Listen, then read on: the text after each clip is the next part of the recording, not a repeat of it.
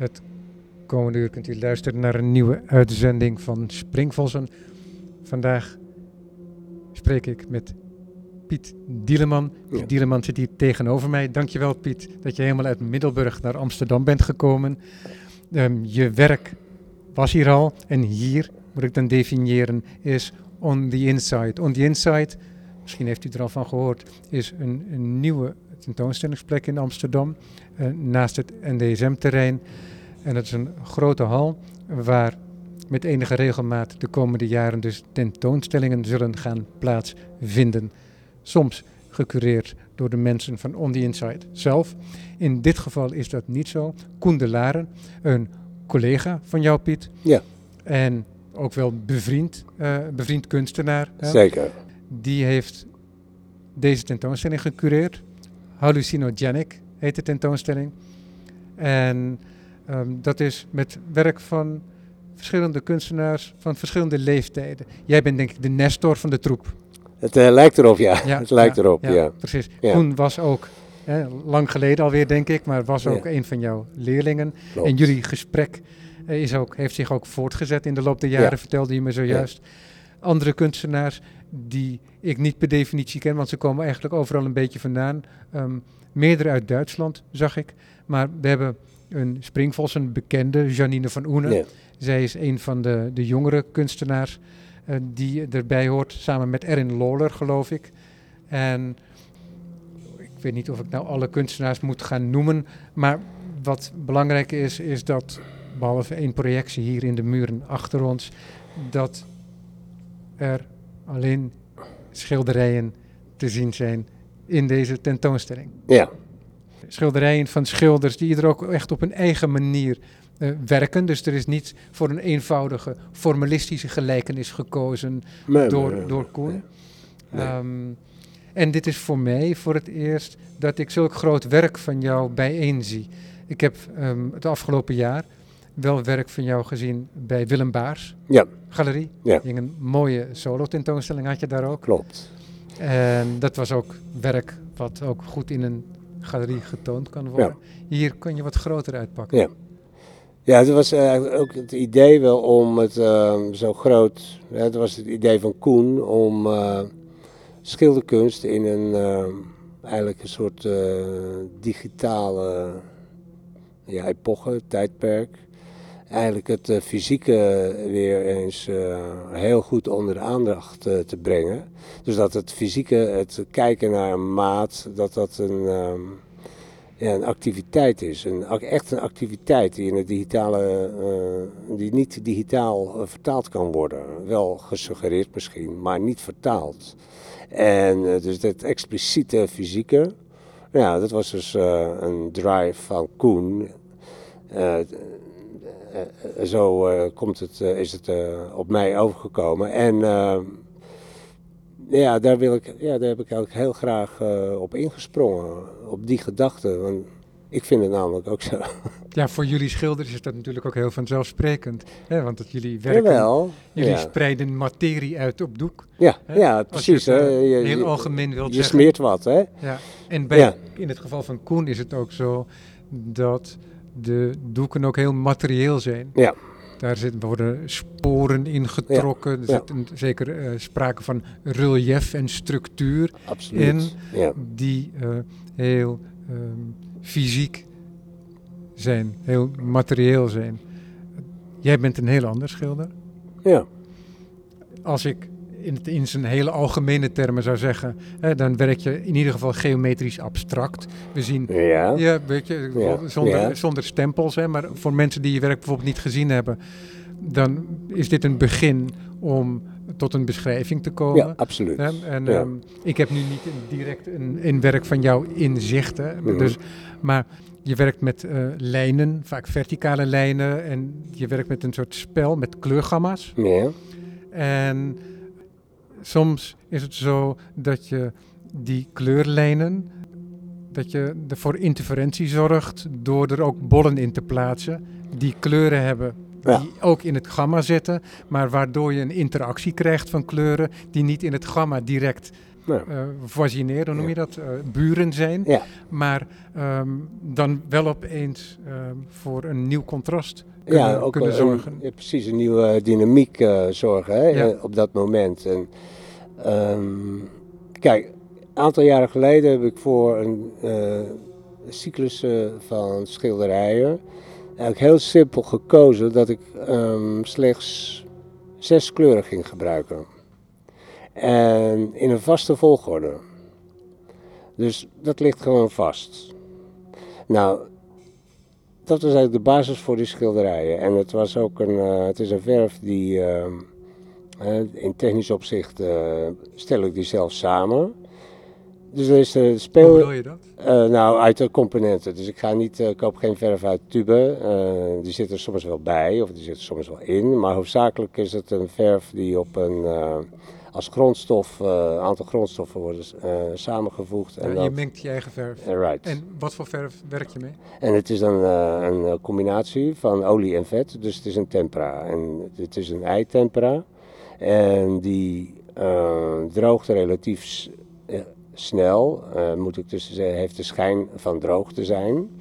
Het echte drogen, dat duurt veel langer, maar dat, dat, daar heb ik op zich geen last van. Maar het voordeel is dat ik dus in een, eh, in een schilderstempo eh, vrij veel dunne lagen over elkaar kan zetten. Die eh, ja, eigenlijk eh, steeds ontzettend rijk van kleur blijven. Een beetje krijtachtig kunnen worden zelfs. Een beetje. En eh dus snel drogen. Dus ik smeer eigenlijk die ondergrond smeer ik niet uit. Die blijft staan. Nou, dus dat is een, allemaal zijn factoren in een systeem. En de factoren in dat systeem, dat zorgt eigenlijk voor hele kleine nuances. Maar die hele kleine nuances zijn eigenlijk, het al, zijn, die zijn de basis voor een nieuw schilderij. Dus die interferenties waar jij het over hebt, dat zijn, eh, zijn echt allemaal exact dezelfde kleuren. Alleen je ogen, eh, die gaan dus eh, met een andere waarheid aan de gang. En dat is heel interessant, dat je een soort eh, limieten opzoekt in ervaring. Ja, dat is wat, zo mooi beschreven is ook hè, door een collega van jou, Jozef Albers, in zijn boek Interaction of Colors. Ja. Precies. Ja. En eigenlijk, eh, ik gebruik dat, kijk, Albers is een heel, ja, misschien een strenge wetenschapper, maar ik gebruik het heel erg los. Ik bedoel, bij mij is die volgorde op zich, eh, staat dat vast en die kleuren staan vast. En, eh, maar ik durf ook wel eens een beetje mijn kleur te vervuilen, of ik durf ook wel eens een beetje wat wit toe te voegen, zodat er net ietsje meer actie ontstaat. In de Of- regel zou je wel kunnen zeggen dat de kleuren eh, redelijk verzadigd zijn. Absoluut, ja, ja, zeker bij, ja, ja. Meestal is het echt eh, het maximum. Ik probeer zo een beetje ook naar dat maximum te gaan. Dus ik probeer het minimum eh, te gebruiken met het maximum aan effect. Ja, ja, waardoor je ook heel duidelijk een fysieke aanwezigheid krijgt. ja. En waardoor je zelfs het idee krijgt bij tijd en wijle dat je echt naar het pure pigment Ja. kijkt. Ja. Dat er opgeborsteld is. Maar dat komt dus doordat die, eh, ja, die pigmentlaag blijft eigenlijk in een eh, bepaalde conditie aan de, toch wel behoorlijk aan de oppervlakte liggen. Eh, hij is niet echt ingekapseld door een vette laag. Dus die, ehm, eh, hoe heet het, de lichtbreking van een olie is vrij miniem. Ten opzichte van een ja, vette olieverf. Ja. Ja, want het, het ziet er ook inderdaad, hè, want het effect daarvan is dat het licht als het ware verstuift over het oppervlak. Ja, ja, waardoor je, ja. waardoor je een soort uitdrukking krijgt van de huid van je schilderijen, die aan stof doet denken ook. Ja, ja zo eh, bijna een geweven iets. Hè? Of, eh, maar het is natuurlijk ook het mooie van het pigment. Pigment is het mooiste op zijn, eigenlijk als eh, stof in een potje. Zodra je er een bindmiddel bij gaat doen, dan, eh, ja, dan help je het pigment al om zeep eigenlijk. Ja. dus dat is, maar Ja. het is een noodzakelijk kwaad. Yves Klein. Ja, ja, weet Ja. je, maar toch, ja, z- zoals dat moet gebonden worden. Hè? Dus, ja, en, eh, er zijn natuurlijk prachtige stappen geweest. Bijvoorbeeld Anish Kapoor, zijn eerste werken waren die eh, pigmenthoopjes. Mag ik je vragen dat je je microfoon meer naar je toe houdt? ja, Nou, dat kantelt zo. Ja. Ja. Zo. Ja, dankjewel. Dus hè, bij eh Anish Kapoor, die eerste pigmenten hoopjes zo bij, eh, ja, hoort bij Galerie van Krimpen in de jaren tachtig. Maar dat was natuurlijk een eh, soort, ja, voor hem was het ook weer wel van culturele uiting. Vanuit India heeft hij dat meegebracht. Hè? Maar het is natuurlijk wel de meest zuivere vorm van kleur. Hè, pastel is natuurlijk ook zo'n ding, is ook een, ja, meest zuivere vorm kleur. Maar het is eigenlijk maar een heel klein moment mooi en daarna wordt het geconserveerd of eh, ge- gefixeerd en dan krijgt het eigenlijk al een knal. Je zegt ik werk volgens een vast systeem en ik werk ook min of meer met vaste kleurmengsels. Ja, ja, Die dan in een bepaalde volgorde worden geplaatst. Die volgorde die wordt dan weer eh, verstoord. Of je zou ook kunnen zeggen eh, geactiveerd door de kleurbollen ja. die je erin kunt plaatsen. Waardoor je weer nieuwe grenskleuren krijgt ook. Ja. Werk je dan vervolgens in, in series? Ja, bijvoorbeeld die eh, kleinere schilderijen, dat is een, eh, een cyclus van eh, acht geloof ik. Ja, Ja, ja je, je wijst nu naar twee schilderijen die, Ja. die over mijn linkerschouder te zien klopt. zijn. Wij zitten op de, op de verdieping, en, maar die hangen in de, in de grote zaal. Dat zijn dus twee schilderijen die identiek zijn aan elkaar op een hele vrije manier. Hè, Dat je dezelfde kleurvolgorde. Volgens mij, maar misschien vergis ik me, heeft hij ook dezelfde hoeveelheid eh, bollen. Klopt. Maar die, zijn, maar die zijn net iets anders geplaatst. En ehm, je hebt een middellijn getekend, waardoor er of een horizon ontstaat of een vouwpunt, waardoor ehm, eh, het schilderij geklapt lijkt. Op een hele grove manier, hè, om mensen een indruk te geven, zou je kunnen zeggen dat het allemaal strips zijn, zoals je in een mecanodoos Ja, kunt vinden. ja, ja, ja. ja. Gewoon een, een strip met eh, ronde gaten erin. Precies. Alleen is in dit dan in dit geval geen stuk metaal, maar het is een doek waarop die stroken eh, geschilderd zijn. Ja. ja, daarom. En daarom is het wel, eh, het is wel grappig hoor. Jij noemt het bollen, maar het zijn natuurlijk altijd gaten. Zo zijn ze ooit ook eh, ontstaan vanuit eh gedachten in eh, sculptuur. Dus dat in een sculptuur een gat geboord wordt, waardoor je eigenlijk de binnenkant van de sculptuur kan zien. Dus een soort inwendige van. Ja, Henry Moore ook, Ja, met, hè, van dat de- hij de massa en, doorbreekt ja, van zijn, precies. van zijn werk. En ja, ooit heeft een renaissance kunstenaar geloof ik gezegd dat een gat is het begin van de beeldhouwkunst. Maar in technisch opzicht is het natuurlijk ook, want je moet met een gat moet je een stuk eh, marmer uit de berg zien te halen. En ja, dus zo.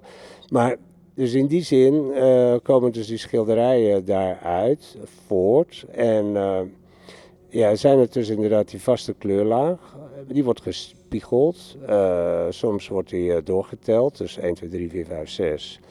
1, 2, 3, 4, 5, 6. Maar je kan ook zeggen 1, 2, 3, 4, 5, 6. 6, 5.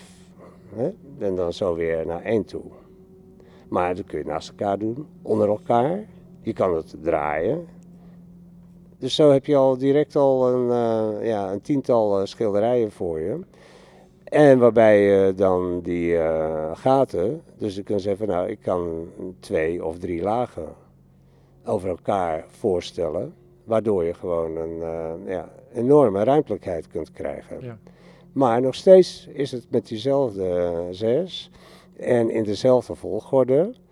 Alleen de plaatsing kan uh, in een andere, het kan spiegelend zijn of uh, roterend. Hè?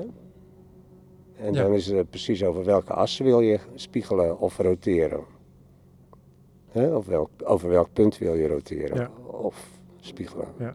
Maar maakt dat werk dan deel uit van een serie? En werk je dan altijd op gelijke formaten bijvoorbeeld ook? Of um, is, heeft dit werk, is dat, heeft dat een directe relatie met het werk uh, wat je ziet op de wand waar je binnenkomt? Of denk jij niet in die termen? Ja, ik denk wel in die termen, maar het is natuurlijk niet zo makkelijk om dat allemaal op voorhand te voorspellen. Er zijn zoveel eh, rare dingen in het atelier die er gebeuren. Hè? Want dat heb je niet allemaal in de hand. Dus op een gegeven moment. eh, mm, Want wat, be- wat, wat bedoel je dan? nou, Eh, Over, over de rare dingen in ja, het rare dingen. Hè? Op een gegeven moment eh, eh, krijg je een soort lichamelijk ongemak dat je gewoon een half jaar plat ligt. Ja. En eh, op een gegeven moment kun je dan weer kleine schilderijtjes gaan maken. En denk je, verdorie. Ja, ik zag ook via je Instagram-pagina dat je een, met een assistent werkt. Ja, ja. Om dus- je waarschijnlijk eh, grotere door dingen te de- doen. De, de, de Ja. grotere Ja. dingen te, kunnen blijven doen, ondanks het fysieke ongemak. Ja. Maar wat, denk, wat constateer je dan? Dat je hand ineens veel vaster is. Dus ik zit op een krukje met een veel vastere hand dan dat ik voor mijn kwaal. Dus dat is heel raar dat je een soort, eh, ja, misschien toch een, door zo'n eh, aanslag een ander soort rust in je lijf gevonden hebt. Ja. Waardoor je die schilderij gewoon ook op een andere manier. Oh, dus Eh. niet alleen op een ander formaat, maar dat je überhaupt... Nee, maar dus, Dat dus bedoel ik met hand- rare condities. Je Ja. hebt niet alles in de hand. Nee, dat is waar. En eh, de drang om dingen te maken, dat, die is eh, zo groot. Ja. Dus dat je eigenlijk altijd continu aanpast om die dingen te maken. Ja, ja, we kennen denk ik allemaal wel de beelden van Henri Matisse. Bijvoorbeeld, hè? Ja. Dus, eh, nee, dus in die zin is er altijd een soort overlevingsdrang en een overlevingsstrategie om te maken wat je wil en wat je, maar ook wat je kan. Ja. Hè, dus het kunnen, dat zit er Ja, ook altijd. er, er zijn altijd fysieke begrenzingen. Het is niet voor niks Voilà. dat heel veel schilderijen zo'n beetje het bereik hebben van eh, het bereik van onze Ja, ledematen. precies. Hè, Dus, eh, Tenzij je dan Ja. dingen op de grond gaat leggen, zoals... Ja. eh, nou, dus zo zijn er eh, altijd eh, momenten waaruit iets vo- voorkomt. Dus op een gegeven moment, na zo'n half jaar eh, kleine schilderijtjes gemaakt hebben, dacht ik, nou, nu ga ik een soort tussenmaat maken. maar dan ineens veel. Dus ineens een stuk van acht. Hopla. En die acht, die moeten over hetzelfde gaan. Maar één, mag, één reeks in het in totaal mag wit bevatten. En de ander mag geen wit bevatten. Maar ze hebben allemaal dezelfde methodiek. Waar bij de ene reeks kleuren onder ligt, ligt de andere, bij de andere reeks wit eronder. Maar het is één grote familie. Die hele serie heb ik op de muur gehangen en daar heb ik gewoon een jaar aan geschilderd. En dan is hij af. En, dat En heb- dan ondertussen ontstaan er gewoon een hoop andere ideeën en die worden ook uitgevoerd. Bijvoorbeeld één idee was eh, dat ik eh, eh, dit systeem nog zou vereenvoudigen, maar op wat formaat dan? Toen bleek er linnen te zijn in Duitsland van 5 meter 10 en een rol van 15 meter, oké. Nou, die was er niet meer, maar er waren nog wel een aantal stukken van eh 5 meter 10 breed. Vanuit die 5 meter 10 kon ik schilderijen maken qua formaat die ik met mijn eerste tentoonstelling in eh, Amsterdam bij Galerie van Krimpen toonde. En die maat die was 2 bij 3. En een aantal van die schilderijen ontdekte ik in mijn depot na 25 jaar. Was ik gefascineerd door, maar ook een aantal, laten we het zachtjes en netjes uitdrukken, iets minder gefascineerd. Toen heb ik een methodiek bedacht van als ik die opnieuw ga schilderen, dan heb ik een, eigenlijk een ja, heel mooi breekmoment om nieuwe dingen te doen. Over wat voor periode hebben we dan? 1981.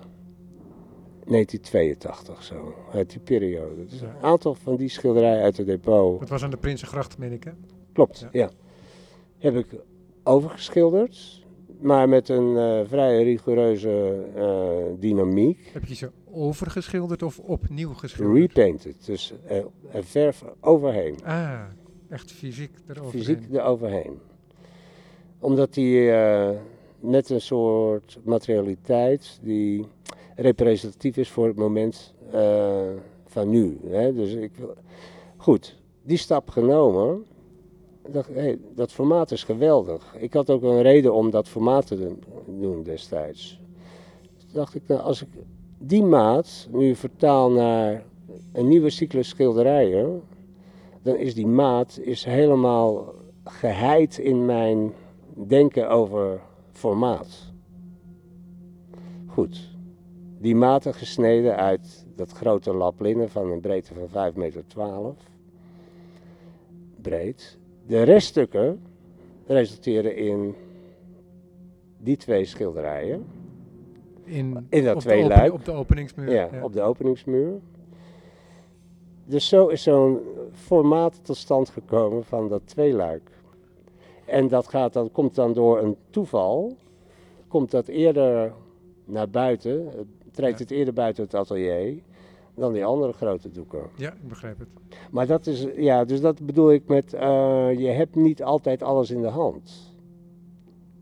Je probeert het Nee, wel, nee, maar, nee, maar dat is natuurlijk zo dat op het moment dat je iets begint te maken, dat is ook als je aan het schrijven bent, Ja. je hebt een bepaald idee, je gaat schrijven, maar soms is het zo dat de woorden je ergens anders heen leiden Ja. en andere mogelijkheden tonen. Klopt. Die hoeven niet op dat moment uitgebuit te worden, Ja. die kun je dan ook terzijde schuiven en later Ja. gaan gebruiken. Maar als je iets gaat maken, dan ploeg je ook allerlei dingen om, waardoor er dingen boven komen, mogelijkheden Absoluut. eh, die je al dan niet inderdaad kunt gaan toepassen. Ja, want bijvoorbeeld die, eh, in die periode daar voorafgaand aan die schilderijen, hè, dus wijs ik op die, er waren ook een aantal schetsen, olieverfschetsen ontstaan. En die waren bijvoorbeeld eh, nog niet af zo ten tijde van die tentoonstelling bij eh, Willem Baars. En ja, ik voelde dat paste eigenlijk naadloos op het idee van dat grote schilderij. Dus het gevolg is dat die schets nog steeds een schets is en, het, en eh, ja, zijn uitwerking wel voltooid is. Het woord formaat heb je al een paar keer in je Ja. mond genomen. Dat is, speelt sowieso een belangrijke rol in deze tentoonstelling. Niet in gelijke mate bij alle kunstenaars, maar bij jouw werk, hè, want daar hebben we het nu over, speelt het een grote rol. Er zijn een aantal werken, en dat is ook zo met de werken die op de openingsmuur staan, maar ook eh, de drie schilderijen Mhm. die eh, naast elkaar hangen. Dus ehm, eh, er zijn grote schilderijen, maar er is een, wordt een spanning teweeggebracht omdat ze ook de indruk wekken eh, klein werk op papier te zijn. Ja, ja, ja. ja. Dus hè, het zijn de fysieke objecten, eh, mooie verzadigde huid hè, door, van, van pigment. Dus, in, dus ze zijn zo groot als ze zijn. Maar een, een schilderij die geeft je wel eens een indruk. En ik vind het zelf altijd een hele mooie kwaliteit als het werk ook op spanning wordt gebracht door een indruk die een werk geeft en de daadwerkelijke grootte. Als we het dan over formaat hebben. En Willem de Koning was daar meester in. Ja. Om ehm, grote schilderijen te maken die eruit zagen als kleine werkjes. En ehm, jouw werk, voor jouw werk geldt dat ook. Vind ik zelf. ja, dat kan. Dat En, kan ja. en, niet met, allemaal met gelijke maten. Zoals het werk waar ik eventjes naar verwees als Meccano-stroken, heeft dat bijvoorbeeld minder. Maar de andere werken, die hebben dat, en die zijn allemaal groter, maar die hebben ook iets in zich van een eh, klein formaat werk. ja. Is dat iets waar jij mee aan het werk gaat, waar je mee bezig bent? Nou, alle schilderijen worden ook wel klein gemaakt. Maar voor mij is dat eh, gewoon dat opblazen. Ja, maar dat is niet hetzelfde. Nee, nee, daarom. Dus het is altijd een nieuwe schilderij. Ja. Maar Kijk, wat natuurlijk ook ja, zo... jij kan dat zeggen, dat, ik kan dat niet zo eh, eh, 1, 2, 3 eh, beamen of ik, ik dat ook heb, of ik dat ook wil. Ja. Wat ik juist met die maten wil, is dat ik eh, een klein werk maak je bewijzen vanuit je fysiek, vanuit je pols. En in dat grote werk, ja, dan moet je soms de details wel vanuit je pols doen, maar is die herhaling zo groot dat heel je lichaam eh, erin betrokken raakt. Dus het, het is een, ehm, ja, eigenlijk een, een veld waar je in kan stappen, imaginair. En dat wil ik eh, eigenlijk eh, creëren, dat dat kan. En als je het zo zou kunnen zien, of willen zeggen, zou je kunnen zeggen dat het grote schilderij is een, is een ding. En het kleine schilderij is bijna een picturele, picturale afbeelding van het ding. En dat zijn ook weer wel uh, elementen waar ik in speel met uh, een, bijvoorbeeld het kopiëren van mijn schilderijen in grijswaarde. Waardoor je een afbeelding maakt van het ene schilderij in een andere toonschaal, waardoor je niet direct kan zeggen het is goed, het is één op één. Nee, het is een afbeelding, het is een transformatie, maar het, het is nog steeds het afkomstig van het origineel. Ja. En ja, als je dan teruggaat naar dat formaat, ja, dat is het een beetje. Eigenlijk is mijn groot schilderij uh, eigenlijk het ding en het kleine is een, uh, een benadering van het ding. Maar geldt dat dan ook je kleine doeken? Want dan heb je het niet alleen over de werk op papier. Het geldt ook voor de kleine doeken, ja. Ja, ja. Ja. Dat vind ik dan toch een hele opvallende uitspraak. Ja, maar dus, daardoor kunnen ze wel groot lijken en zo. Maar het is toch eerder uh, het fysieke aspect dat je niet in uh, dat schilderij kan stappen. Hè, dat je niet het schilderij heeft, is kleiner dan je eigen maat. Daar uh, neemt het fysieke neemt af. Het kan wel groot zijn in zijn kleinheid. Maar het, het blijft natuurlijk gewoon een klein formaat. En ik probeer dan dat groot, klein formaat groot te maken. Wat, dan eigenlijk het ding is wat ik wil. Het is niet zo dat een klein schilderij niet goed is of zo. Maar pas je er nog dingen aan? Want het is niet zo, echt, ik denk op geen enkel terrein, dat je elk object wat we hier om, om ons heen zien, hè, want er zijn allerlei dingen gemaakt, stoelen waar we op zitten, de, de tafel, eh, de glazen waar wij ja, drinken, dat als je die vier keer zo groot wil maken, dan is het niet zo dat je alle waarden vier keer moet opblazen. Nee, want dan, heb je, dan krijg je een heel ander glas. Want dit is het beroemde voorbeeld, wat ik vaker heb aangehaald, denk ik, in deze gesprekken, van Roy Lichtenstein, die um, van zo'n comic strip uh, tekenaar uh, velden, ra ramen gebruikt. Ja. En een schilderij van maakt. We kennen ze allemaal. Ja, As I Opened Fire. En die tekenaar die heeft dat zelf ook wel eens opgeblazen. In reactie op wat Liechtenstein met zijn tekening had gedaan. En hij zegt van ja, die van Liechtenstein zijn beter. Ja. Dus het is niet een kwestie van hetzelfde zomaar percentueel opblazen. Nee, wat wij, nee, nee, wat wij heel gemakkelijk op onze computers kunnen doen. Ja, maar dat zijn pixels, hè? dat is nog niet echt. Ja. dat is nog niet echt. Nee, maar het is, nee, het is heel moeilijk om. Uh, dat het is een heel erg sensitief gebied. Het moment dat je gewoon beslist of iets heel groots gaat worden of niet. Terwijl je gewoon bijvoorbeeld wel allemaal uh, klein in je schetsboek hebt staan, uh, kleiner al geschilderd hebt. Uh, om dingen te onderzoeken, om dingen het, het, eigenlijk het daglicht te laten zien, hè, maak je het, om het het levenslicht te laten zien, in de wereld te zetten.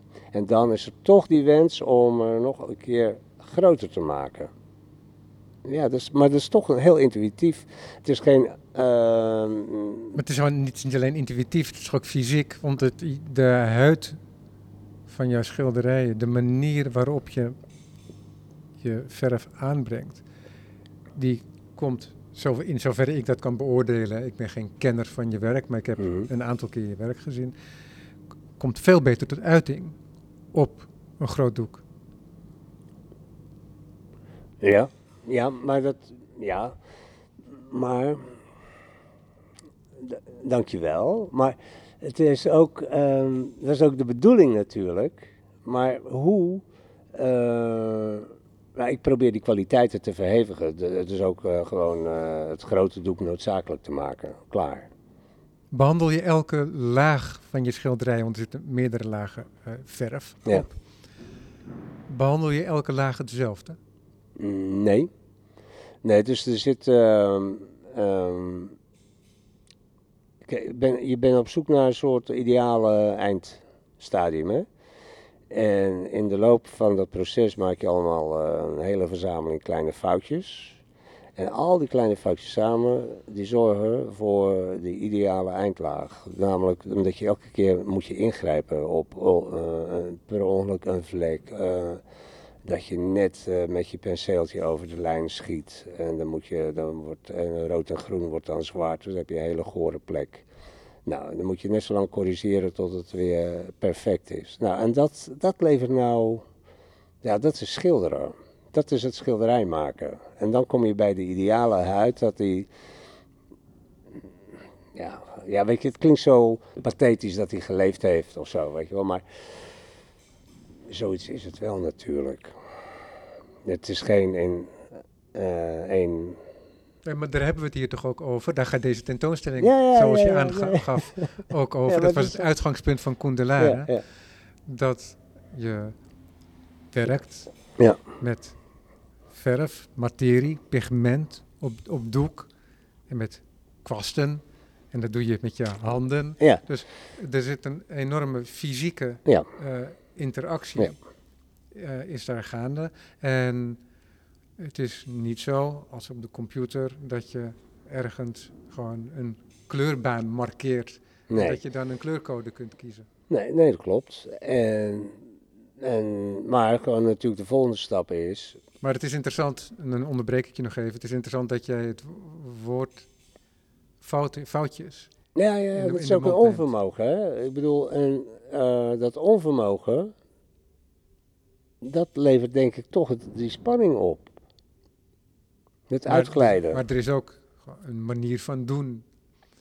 Want er is ook een grote mate van controle. Je bent niet eergisteren begonnen met deze nee, nee, praktijk. nee, nee, natuurlijk niet. Nee, natuurlijk. En ik weet eh, dat ik dat, eh, ja, dat ik die grenzen kan corrigeren of zo, weet je, en dat dat spannend is. En, maar het zijn eh, bijvoorbeeld over inderdaad die kleur, hoe die kleuren tegen elkaar stoten. Eh, dat is wel, natuurlijk, dat kun je perfect doen, maar ik heb ervoor gekozen om met een heel dun potloodlijntje ertussen. En dat potloodlijntje dat zorgt eigenlijk dat die eh, kleuren niet uitglijden, dat die op hun plek blijven. En dat is iets wat ik eind jaar en zo, nu eigenlijk weer in deze serie heel bewust gebruik, terwijl ik het eh, in 1980, net in 1990 in een hele grote reeks schilderijen met een veel dikkere potloodlijn eh, behandeld heb. Maar vond ik het hier juist interessant om ja, op die grens van zichtbaarheid te gaan zitten. En ja, dat is, daar gaan die schilderijen natuurlijk ook over. Wat is zichtbaar? In hoeverre wordt je perceptie eh, eh, bedrogen? Hè? Je creëert een dynamiek door stilstaande dingen. Wat is dat dan? Eh, maar dat is wel wat er gebeurt natuurlijk. Dus dat zijn, ja, het is eh, heel precies ehm, gecomponeerd in dat opzicht. Maar ook heel intuïtief. Hè? Dus het, het schilderij eh, wordt eigenlijk zo. Het grid staat vast en ik ga zo eh, die gaten erin zetten en dan gaat plop, plop, plop, plop, klaar. Ja. Is dat altijd een deel geweest van jouw werk? Dat je een hele duidelijke afbakening maakte wat je werkterrein was, zoals in dit geval het, het grid en de kleuren. Ik ben er eigenlijk altijd wel naar op zoek geweest. Alleen eh, of ik het altijd eh, gebruikt heb, weet ik niet. Ik bedoel, dat is eh, historisch voer. Dat mag onderzocht worden van mijn part. Maar nu... Nee, kom, kom, nou kom, we, gaan- ik ga, we gaan even terug. ik, ik stel hem de vraag nog een keer. Je hebt duidelijk aangegeven dat je hier in dit werk, hè, en ook in het werk wat ik bij Willem Baars zag, is dat ook het geval, dat je met een vaste reeks kleuren werkt, Ja. die in een vaste volgorde staan, hè, wat, ik, wat ik naar verwees als een gamma. Ja. En dat je ook werkt met de interactie Ja, van kleuren die daarop geplaatst worden in cirkelvormen. Ja. Wat jij gaten noemt en wat ik bollen noemde. Ja, ja, En. Het, het gaat alle twee op, denk ik, omdat er altijd het spel is tussen voor- en achtergrond. En dan stel ik vervolgens de vraag: heb jij eerder met zulke duidelijke beperkingen gewerkt, eh, ook zo geformuleerd? ik ben er wel naar op zoek geweest, maar ik denk dat het eh, zo um, laatste, dat is zo vanaf 2010 pas echt extreem helder werd. Ja, ja, ik, maar eh, dat je het ook voor jezelf formuleerde. ja, ja. En, en daarvoor waren er dingen die je deed of liet, Ja, weet je, die veel ja. implicieter waren. doordat je, dat de wereld is zo groot. En die kun je niet pakken. Je kan wel een deeltje pakken. En dat deeltje, dat, dat heb je zelf in de klauw. Er is een zin die volgens mij bij Wittgenstein vandaan komt. En die zal oorspronkelijk in het Duits bestaan, maar ik ken hem alleen maar in het Engels. How small a thought it takes to fill a whole life. Ja, En dat is ook voor de schilderkunst is dat zo. absoluut. Hoe klein een terrein is eh, om vervolgens Ja. een heel leven te vullen, maar eigenlijk ook misschien om een hele schilderwereld te laten ontstaan. Ja. Een schilderwereld die niet mogelijk zou zijn zonder die begrenzingen, hè, zonder het laten. Dus. Want als je alles toestaat, dan is er ehm, geen spanning waarin je die wereld zou kunnen opbouwen. Want wat waren dan de dingen die jij vroeger liet, bijvoorbeeld? Want dan werkte je niet met zulke duidelijke formuleringen, zo van, nou, ik, dit zijn mijn begrenzingen en daarbinnen ga ik werken. Mm, nou, je zou het eerder ehm, mm, emotioneel, eh, klinkt ook zo, maar eerder zo, ehm, maar misschien wel emotionele grenzen zo, van dat, dat, je, dat, dat je vond dat de schilderij daar en daar over moest gaan, hè? Eh, bijvoorbeeld. Ja. Maar er zat wel eh, al die, alle kenmerken van nu, die zaten wel in. Alleen, ehm, ja, mag je nu alle kleuren gebruiken? Of zeg je van, nou, als ik er nu zes gebruik, dan kan ik ook alle kleuren mee maken. Maar dan zijn ze steeds eh herleidbaar tot die zes.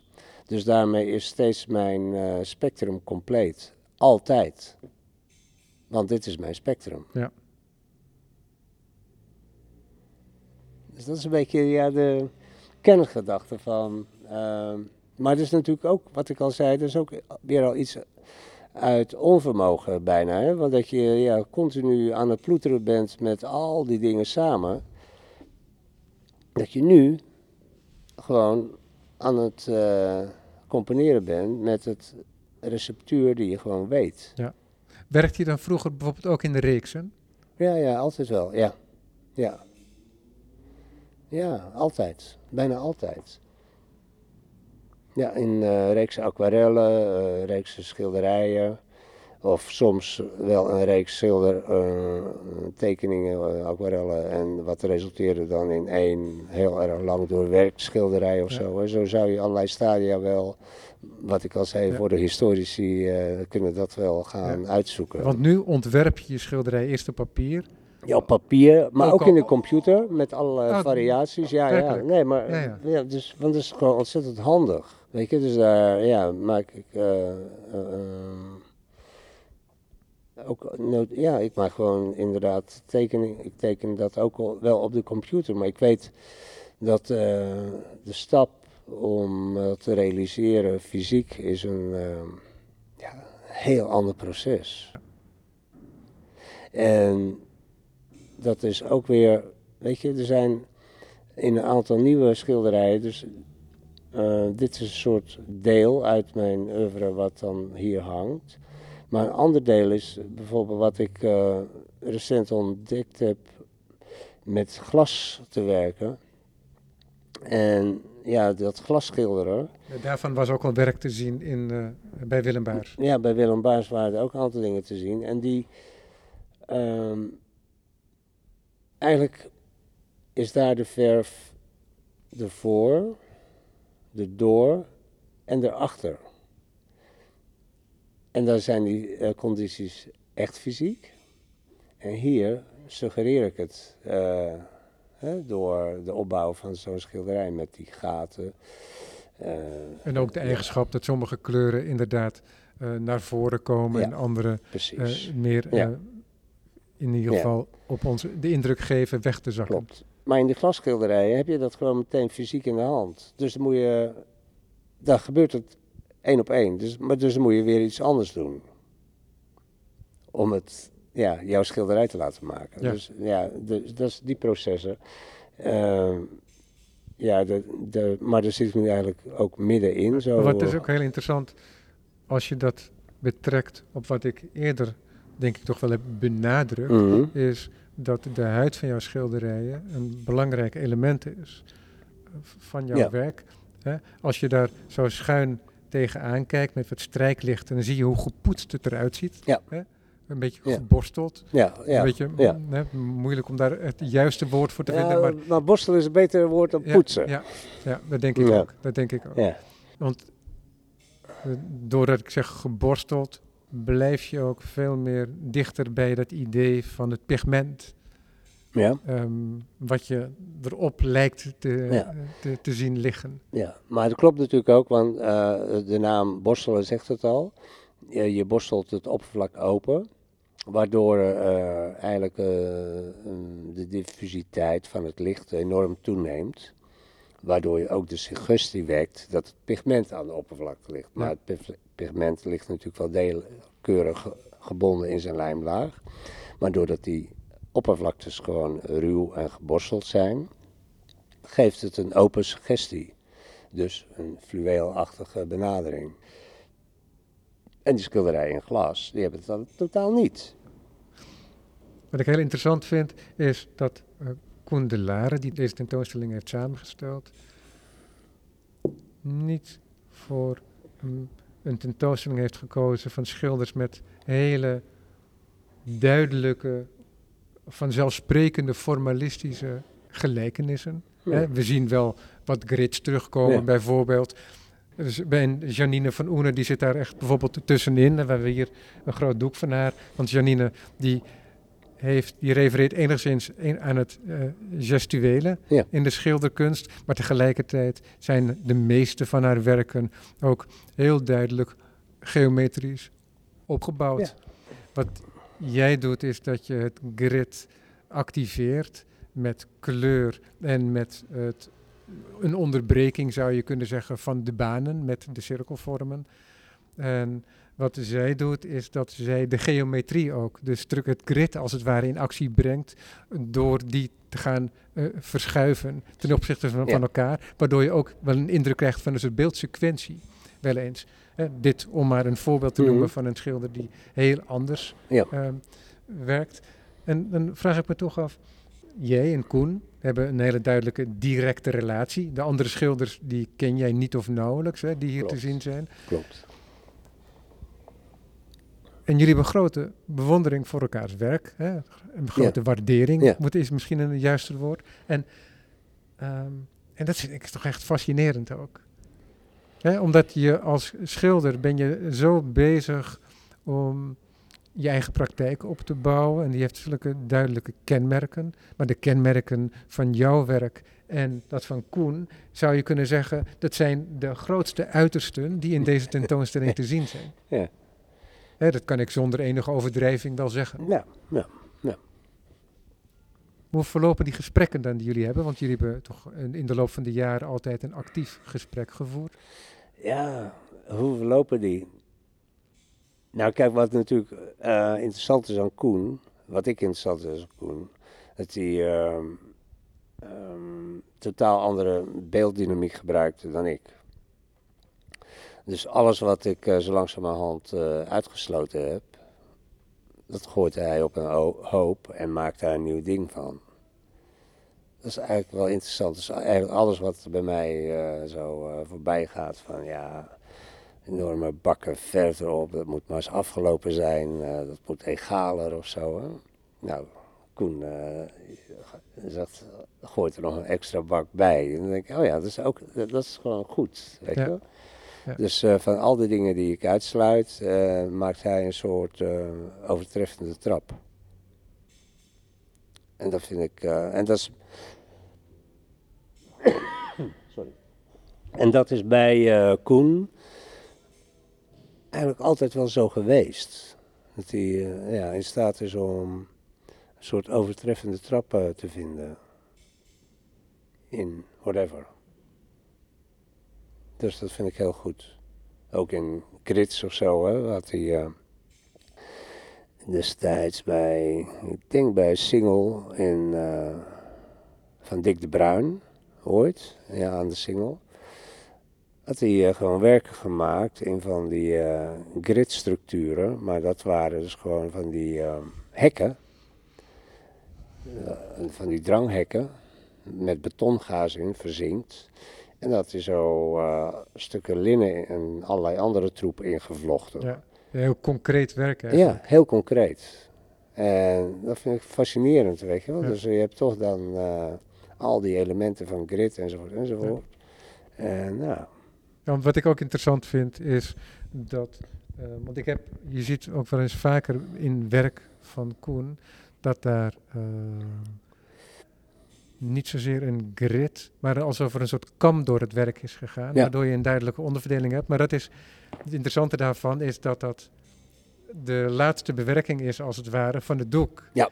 Dus het wordt in de natte materie nog, eh, wordt, Ja. wordt daar, eh, worden daar een soort eh voren in getrokken klopt. die evenwijdig zijn. Dus daar zal iets, iets van een kam voor gebruikt worden, stel ik me voor.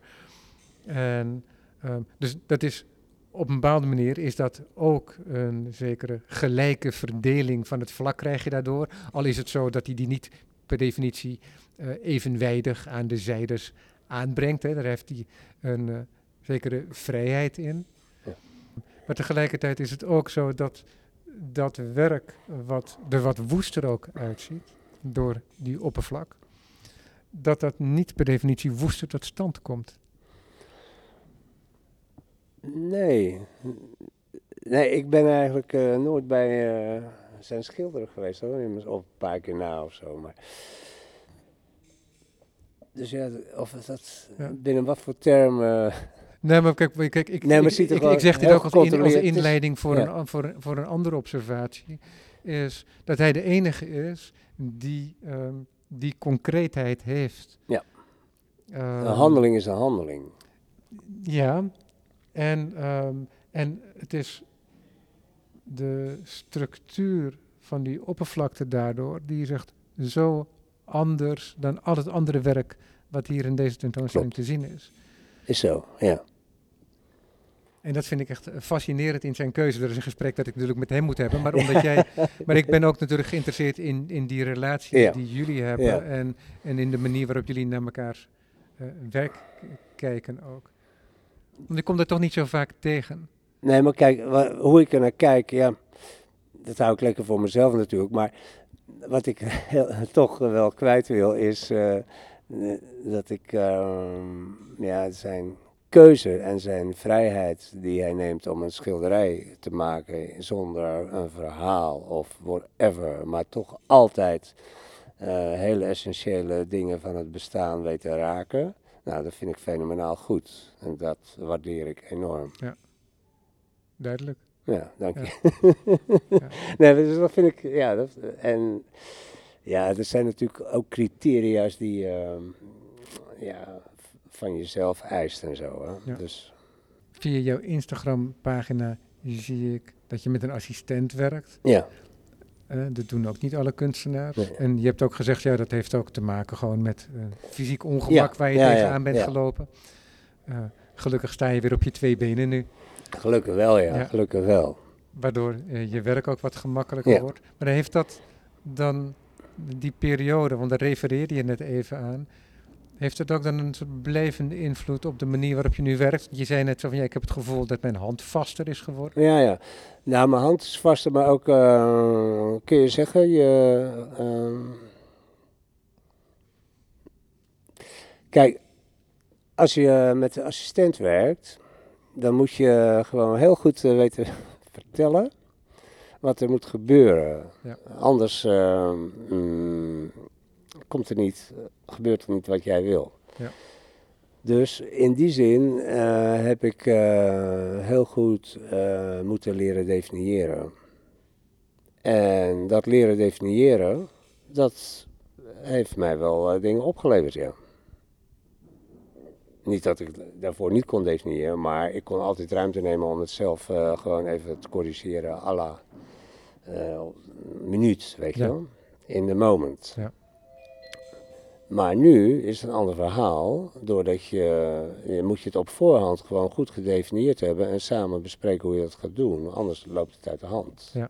Komt Ja. er niet wat je En wil. op het moment dat je dat gaat doen, dan stel je misschien ook de vraag waarom bij jezelf, althans. Ja, natuurlijk, want als je daar niet zeker van bent, dan kun je het ook niet vertellen. Klaar.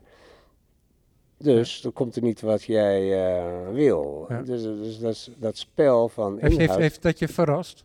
Ja, zeker. Dat je dat, Nee, je, maar dat, je, ik dat, vond- dat je dat ook kan, bijvoorbeeld? Ja, ja, dat, dat wel, ja. ja. En dat ik er eh, een, ehm, een rust in heb. Ja. Dus dat ik gewoon vertrouwen heb dat dat gewoon eh, gebeurt. En ik Ja. weet natuurlijk allerlei eh, laatste lagen, allerlei dingen doe ik gewoon zelf. Maar dat je ehm, toch mensen in het werkproces inschakelt. Nee, en in het atelier, waar wat echt heel lang gewoon mijn heiligdom, mijn eigen troep was. Ja.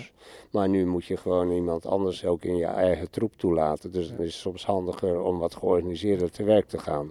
Ja, het is heel eh, eh, praktisch, hè, zou Ja. je kunnen zeggen. Maar je kunt ook toch ervan spreken dat het resulteert in iets van een inzicht. Hè, en een inzicht in je praktijk. Dat je eh, elementen in je praktijk kunt veranderen waarvan je misschien eerder dacht dat je die niet zou kunnen veranderen. Of dat je de vraag niet eens stelde, want het was niet nodig.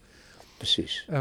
Maar dus daarmee volgt ook de vraag, denk ik, verandert dat ook eh, je werk in de manier, net los van het feit, procesmatig verandert het natuurlijk, omdat er misschien andere handen bij komen, maar je gaat misschien ook anders over je werk denken en zorgt dat uiteindelijk ook ervoor, niet alleen dat je een ander resultaat krijgt, maar dat je ook een ander resultaat bent gaan nastreven. Hele grote vraag. Hele grote vraag. Nee, ik eh, streef geen ander resultaat naar. Eh, en ik heb geen vergelijker. Ja. Dus dat is, dat, ik heb geen vergelijk. What's in store for me in the direction I don't take? Jack Kerouac. ja. Maar eh, ik denk dat je, ik ben ervan overtuigd dat je inhoud te goede komt, omdat je eigenlijk van het begin af aan ehm, moet communiceren over iets wat je gaat maken, wat je niet zeker weet. Want uiteindelijk, als het schilderij af is, dan weet je het. ja, als je het van tevoren allemaal wist, dan hoef je het niet meer te maken. Voilà. Hè, dat Dus dat moet zeg ik nu, maar heel veel collega's van jou hebben dat ook tegen mij gezegd. Ja, nee, maar eh, dus je moet eh, je eh, omgeving die jou ter, ter dienste staat, die moet je meenemen op jouw reis. Als een filmregisseur.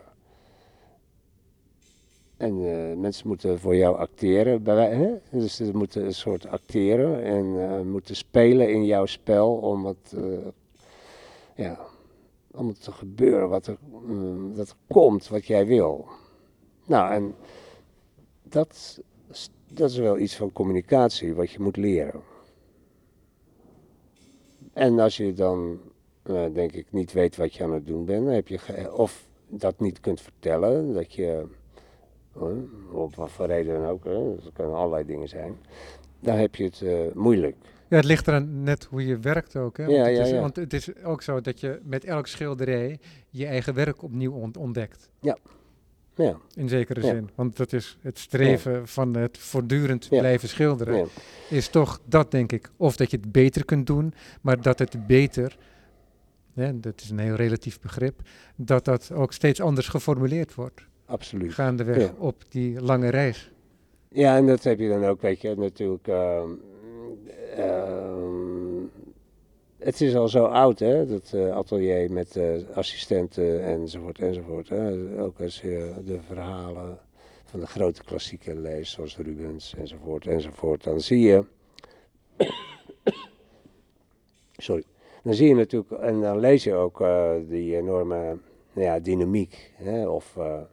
als je het naar het hele vertaalt, uh, Andy Warhol of een, een Kiefer of zo, dan zie je dus dat daar Damien Hirst, dan zie je juist toch uh, dat daar dingen ontstaan die alleen maar vanuit die organisatie zou kunnen ontstaan. En, het zorgt er ook voor, zoals je al hebt aangegeven, dat je enige afstand krijgt tot je eigen werk. Hmm. Je neemt, zelf, je, neemt, je neemt zelf al de term als een filmregisseur. Ja. En dat is toch de persoon die met enige afstand gaat kijken om overzicht te behouden, om de juiste nodig, beslissingen te nemen. Ja. Dat is dan nodig. En die afstand neem je natuurlijk ook uh, als je solistisch werkt of zo. Alleen dan hoef je hem niet te vertellen. En nu als je... Maar dan kun je hem ook verwarren met een vervelende criticus die op je schouder zit. Ja, ja, ja. ja, en dan ja kun je, als je daar last van hebt. En, en, dan, kun je, en die, die kun je dan ook van je schouders vegen. Zo van nee, dat is niet welkom. Terwijl die in die nieuwe situatie... Uh, kan het een, uh, is, het een, is het een belangrijke stap om tot het werk te komen. Ja, ja. dat kan hè. Ja, het, maar het, ik vind het dan erg moeilijk om in zo'n geval van algemeenheden te, het is eigenlijk van het moment steeds afhankelijk. Hè? Uh, begrijp het. Er maar is, wat, geen, ja, er is geen formule voor. Nee, wat ook mooi uit dit gesprek voorkomt, is ook hoeveel er daadwerkelijk uit het handelen voortkomt. Ja. Uit het handelen, ja. uh, echt het daadwerkelijk handelen. Hè? Het is het bewegen met de hand, maar ook met de materie en met het maken. En dus ook het, het omgaan met de kleine ongelukjes die deel worden van je praktijk. Nee, want bijvoorbeeld een andere stap in uh, dat, uh, dat fysieke is, uh, een, daar is hier nu niks van te zien, hè, maar dat is een, een reeks monotypes waar ik mee bezig ben. Ja. En die monotypes, die... Sorry, want ik onderbreek je nu, want we zijn aan het einde van het uur beland. Oké. Dus, en er is ook, uh, er is ook een, wel mooi dat je het nog, dat je het ja. nog noemt, inderdaad. Mensen kunnen het ook ja. mooi volgen op ja, de Insta Instagram-pagina. En dat is misschien ook onderwerp voor weer een ander gesprek dan ook. Ik vond het in ieder geval heel fijn om nu al uh, de gelegenheid te hebben om met je over je werk te spreken. Dankjewel, Piet Dierman. Nou, graag gedaan. Ja. De tentoonstelling die is nog tot 8 augustus, meen ik, te zien bij On The Inside, Project Space On The Inside. Dank voor het luisteren.